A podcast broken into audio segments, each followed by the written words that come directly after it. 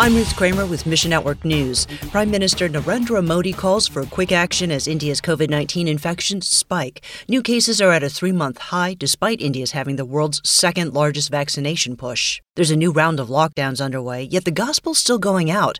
Dr. Aurobindo Dey came to Christ 50 years ago through Bibles for the World material, and now he's teaching others how to share their faith in a pandemic age. Go to missionnews.org for the full report.